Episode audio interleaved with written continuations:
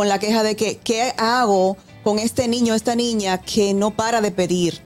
Y ya sea que uno tenga o no tenga. O sea, aplica tanto para si hay dinero como si no hay tanto. ¿Por qué? Porque si hay dinero no es que vamos a tener una llave abierta, porque lo hay. Exacto. Porque eso, ¿qué va a llevar a eso? Eso va a llevar a que al chico o a la chica no aprender a autogestionar o autorregularse a ellos Exacto. mismos. Y de adultos van a ser personas que no van a tener límites, no Ni a van valorar lo que ni tienen a valorar tampoco. lo que tienen. Y el- los recursos vienen y van también. Entonces, entonces ¿qué, es lo- qué es lo importante? Aprender a gestionar y a manejar lo mejor posible los recursos que tenemos a la mano. ¿Para qué? Para entrenarlos, ayudarlos a entrenarse. Cuando ellos sean adultos, que se gestionen, que, que, que ganen su dinero, pues a hacer el mejor uso de los mismos. Amigos gustosos, le invito a que nos sigan en nuestro canal de YouTube, activen la campanita de notificaciones para que vean todo el contenido de este programazo, El Gusto de las 12. El gusto, el gusto de las 12. Señores, estamos de vuelta en el gusto de las 12 con muchísima más información y recibimos a nuestra querida invitada Sheila Martínez. Un aplauso para ella. Arroba Sheila Martínez L en Instagram. ¿Cómo estás, Sheila? Muy bien, muy bien. Y más contenta ahora aquí realmente con ustedes. Claro Qué que sí, nos vienes a dar unas recomendaciones muy importantes que para todo, bueno, yo no tengo hijos, pero tengo a la Chiqui, que es como si, que es mi hija que no parí, ¿verdad? que nos interesa muchísimo este tema porque son recomendaciones para manejar los quereres de tus hijos desde las finanzas saludables. Exacto, porque eh, a veces uno dice, bueno, pero ¿qué es eso de quereres? Eh, eh, y realmente es como eh, para diferenciar de cuáles son realmente las necesidades Ujú. y qué es lo que queremos, simplemente deseamos eh, en la vida. Y está muy bien desear y querer cosas, tanto los chicos, los jóvenes, los niños, los adultos, o sea, súper bien y súper saludable. Aquí el asunto es como, ¿cómo gestionamos eso de una manera que sea tanto... eh, nutritiva para ellos, porque ellos están en una etapa en la que necesitan recibir de nosotros eh, guías, eh, todo lo que es eh, nutrición para que en el futuro, como no somos permanentes los padres, pues ellos puedan gestionarse de la mejor manera posible. Claro. Entonces, eh, me preguntan muchísimo eso, tanto en consulta como cuando doy talleres, charlas. ¿Qué hago como es adolescente? El otro día me lo preguntaron, que son como una llave abierta, que quisieran ellos. Eso a cada rato quiero algo, quiero algo. Y lo que yo recomiendo es, primero, es tener uno como padre claro cuáles son las prioridades, tanto de uno como de la familia. O sea, cuando uno sabe eh, qué es lo que uno quiere, a qué uno le da más importancia, porque si nos dejamos llevar por las cosas que van surgiendo, por el bombardeo del marketing, Te desbanca. pues uno se va, exactamente, o sea, uno obviamente es chulísimo, está comprándose cosas y, y salir, gastar, o sea, si uno se deja llevar por eso, pero si uno quiere otras cosas, por ejemplo, si uno quiere tener una casa o si uno quiere eh, viajar en familia, eh, hacer cosas juntos, tanto individuales como juntos, que signifiquen para nosotros, entonces es bueno tener como eso claro y hacer una planificación para lograrlo.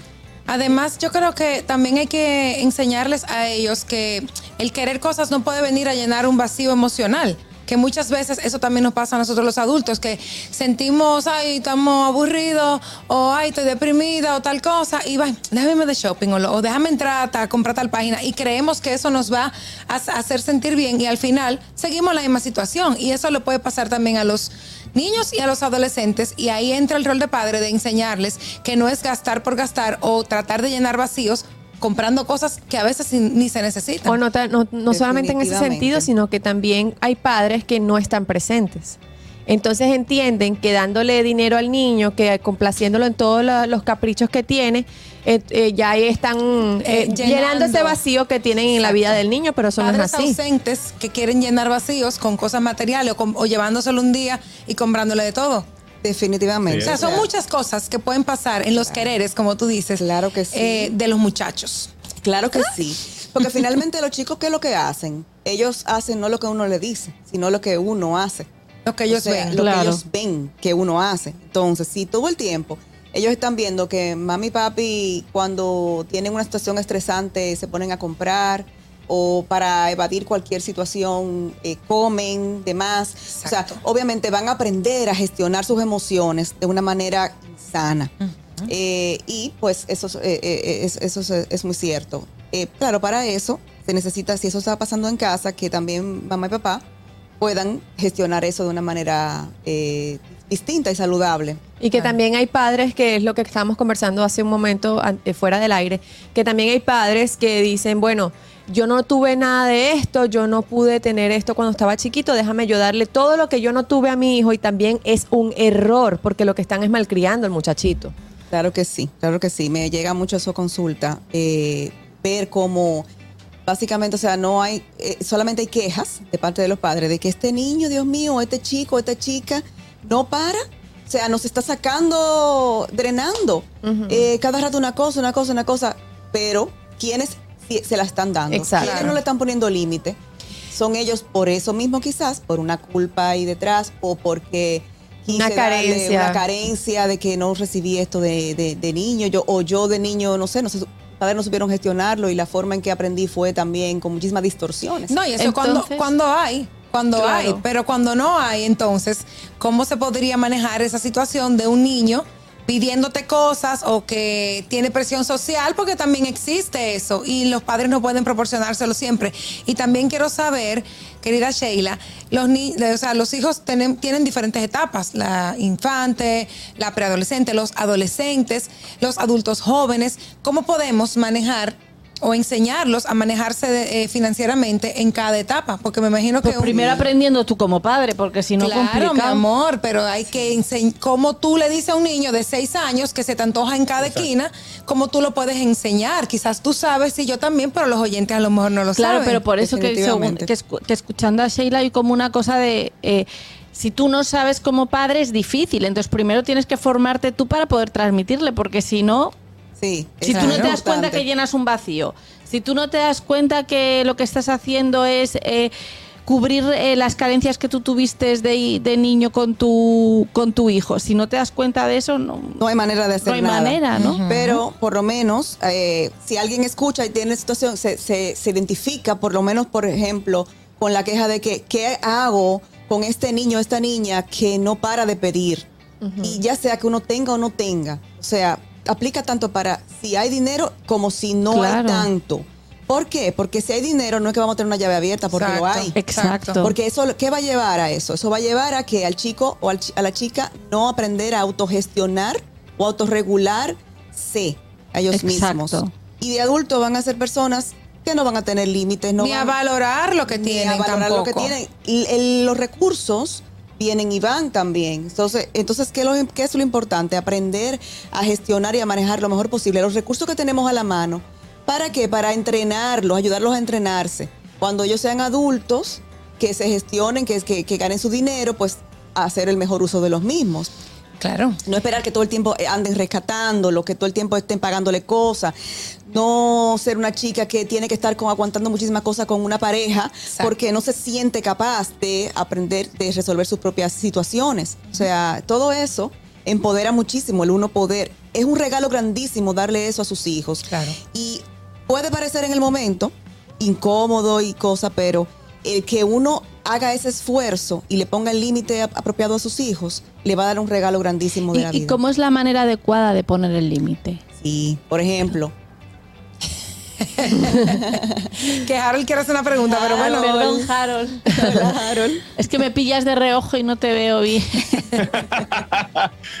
Va más o menos por ahí. En mi caso, eh, me pongo de ejemplo y este tema me ha dado porque soy, vivo, no vivo con mis hijos y cada vez que ellos me llaman eh, pa- es más para pedir.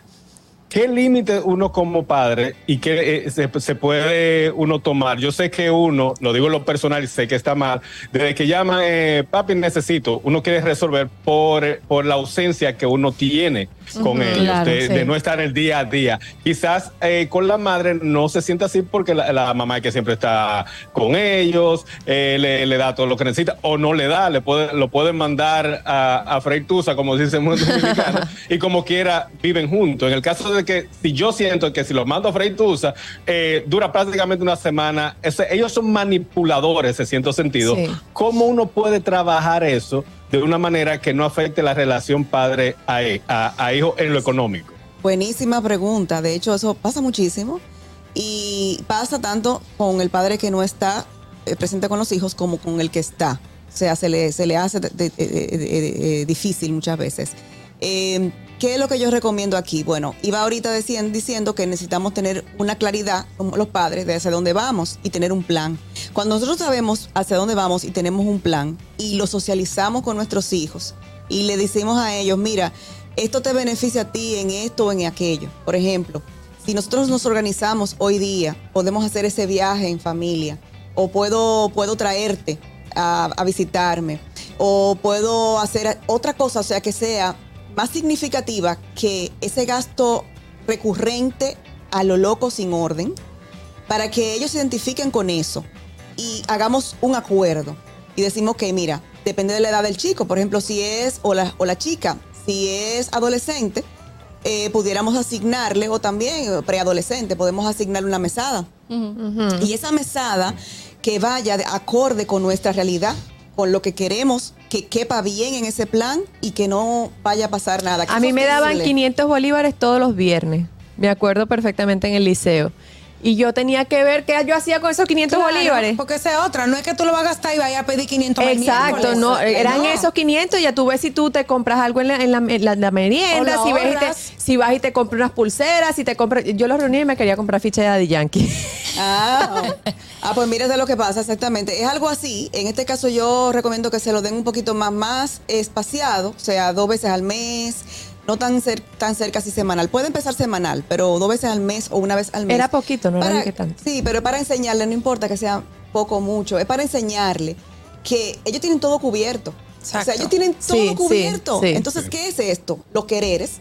Entonces, gestionar esos quereres perfectamente lo pueden hacer de una manera que les permita, inclusive, ellos ahorrar y, y reservar una parte de ese dinero. O sea, no tiene que ser mucho realmente eh, para, para hacer eso. Y claro, eh, es importante que se logre ese acuerdo con, con- con el hijo, la hija, de que mira, esto te lo voy a dar, este monto, y te puede dar perfectamente, si es un ejercicio para esto, para esto, la cosa que te gusta hacer.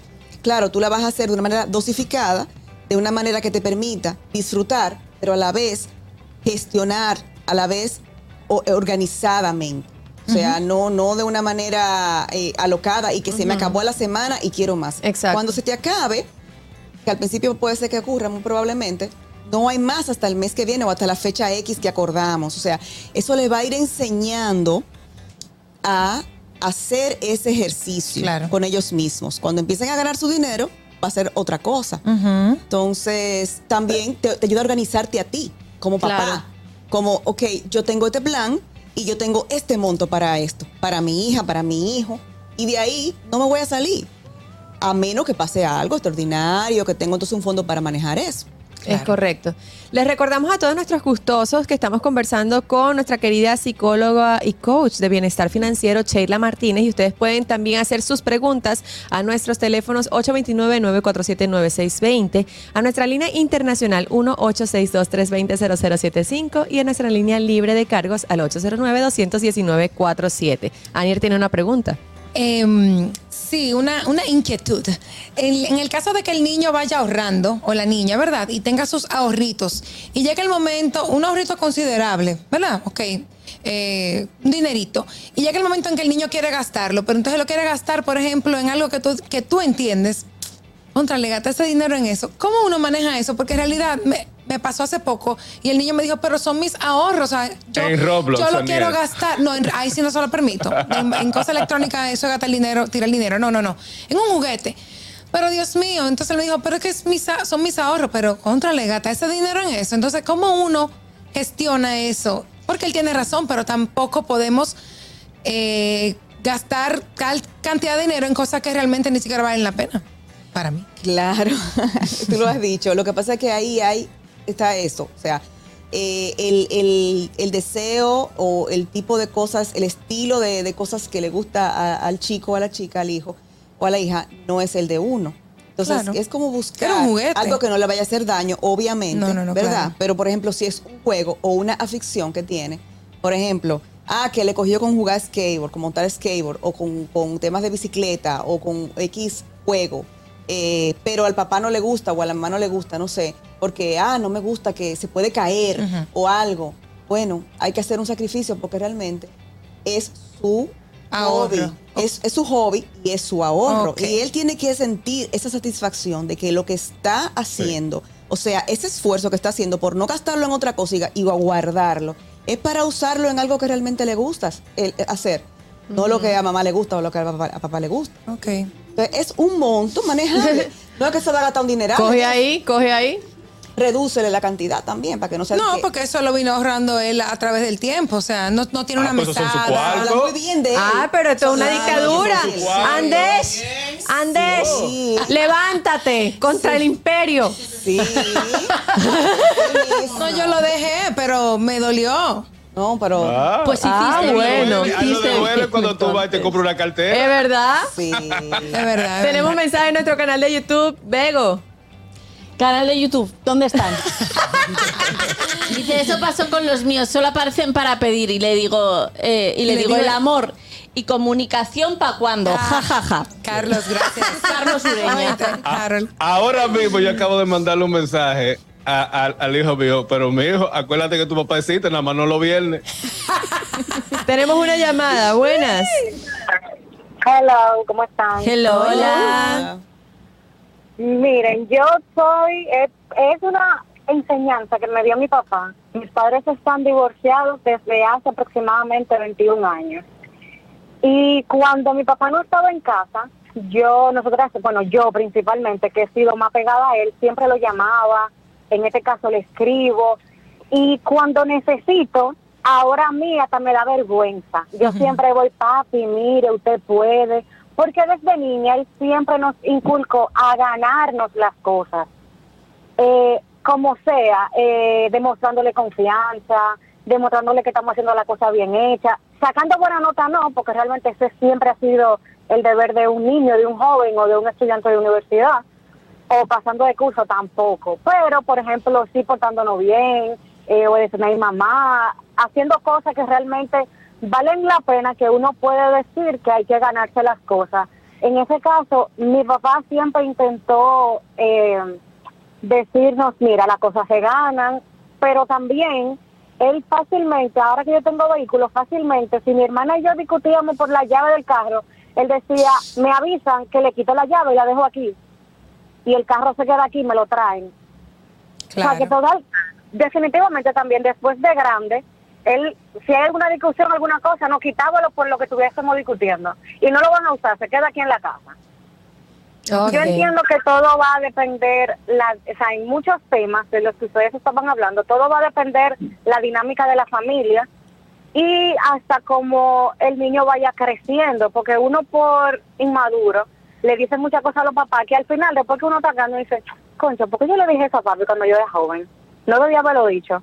Pero realmente es parte de ser niño y de ir madurando con el tiempo. Me gustó el tema. Qué chulo que la llevaron a ella en el día de hoy. Gracias. Gracias, Sora. Esa es la intención, que ustedes disfruten estos temas que también son interesantes. No, no todo es chercha, señores, no todo es chercha, ¿ok? y, y Sheila está aquí para robarnos luz. Sheila, ¿a partir de qué edad tú entiendes que se le puede empezar a dar las mesadas, como el semanal, y también eh, eh, abrirle su cuentica de ahorro y que ellos vayan entendiendo cómo, cómo se manejan lo- los productos que hay en un banco y, y todo eso? Yo pensaría que 10, 12 años. Ok. Eh, está bien como para darles eh, mesada, que se gestionen, por ejemplo, si llevan merienda, un día a la semana compren lo que quieran, eh, lo que quieran de acuerdo a lo que se le ha enseñado a la familia que debe comer. Claro. en, en el colegio. Eh, y que vayan, que de, de eso que se le va dando también, y, eh, irle diciendo que tanto ahorre para o sea, gastarlo en lo que le gusta, pero también guardarlo para otras cosas más grandes. Eh, eso, eso por un lado también. Y muy importante, que hay padres que hacen esto, que cometen este, este error, es no quitarle para atrás el dinero.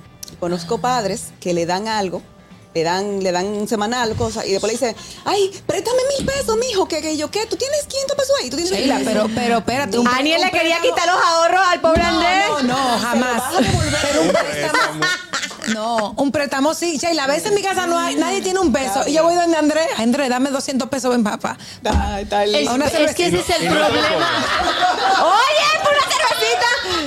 Sheila, por favor, No, pero yo para el colmado sí que lo hago, porque hay veces que, que no, que, Que no, no hay menudo. que no hay menú Pero en se lo casa. devuelve. Sí, se lo No, devuelvo claro, se lo siempre. pagamos. No, mi amor, es que él no se queda, él lo cobra. No. Está muy bueno que lo haga. El mío me lo cobra por cash, app, me manda un mensaje, mándame mi cuarto. mi Exacto. cuarto, a- a- de ahí a ahí. No, pero quitárselo como, como un castigo por No, algo no, que no como hizo. Ay, no. Así mismo, pero hay gente que se le olvida pagarse. Ok, no, ok. Entonces no es que se, se lo, se pasa eso en todas las casas. O sea, ay, me quedé sin efectivo, que si yo qué, claro, a mí me pasa y todo. Pero siempre tener pendiente de devolvérselo. Porque es algo importante. A veces uno dice, no, porque él no necesita dinero, ella no necesita dinero. No, No, pero es importante, dinero. claro, No importa. sí, sí, sí. Y es su dinero, o sea, eso. Claro. Y bueno, eh, que vayan viendo la otra pregunta, que eh, cómo se manejan la- los, pre- las cosas, los bancos Sí. eh, y eso. Abrirle su cuentita. Abrirle su cuentita. Yo pienso que sí, que a los eh, 14, 15 años, darle su cuenta, que mira, tú puedes ir ahorrando ahí. Sacarle una tarjeta de débito si se requiere y quiere y si se puede. Sí, Pero que la sepa manejar. exactamente. Claro. Y ya, por ejemplo, tiene edad de, de- de andar solo de, o sola. Eh, trasladarse ya en, en- en- en- En Uber en o- Uber, eso pues tenerse, es muy importante tener esa, esa cuenta para ahí depositarle y manejarse desde ahí. Interesante. Eso Muy bien, de verdad que sí. Sheila, muchísimas gracias. gracias. por tenerte aquí con nosotros, por haber estado con nosotros compartiendo este tema tan interesante que de verdad nos está enseñando muchísimo. Porque no todos manejábamos eso y que, bueno, que invitar a, la- a lo- a todos los gustosos a que si usted entiende que tiene algún fallito, algún detallito, bueno, pues también pueda contactarse con Sheila a sus redes sociales, Sheila. Sí, Sheila y Martínez L en, en Instagram, Facebook, las redes sociales. Eh, cualquier eh, contacto directo, 809-854-8019. Estamos eh, dando asesorías eh, personales, eh, de parejas también, y charlas, talleres. O sea que estoy a la orden. Chulísimo. Ahí lo tienen. Nosotros vamos a una breve pausa El gusto, el gusto de las 12.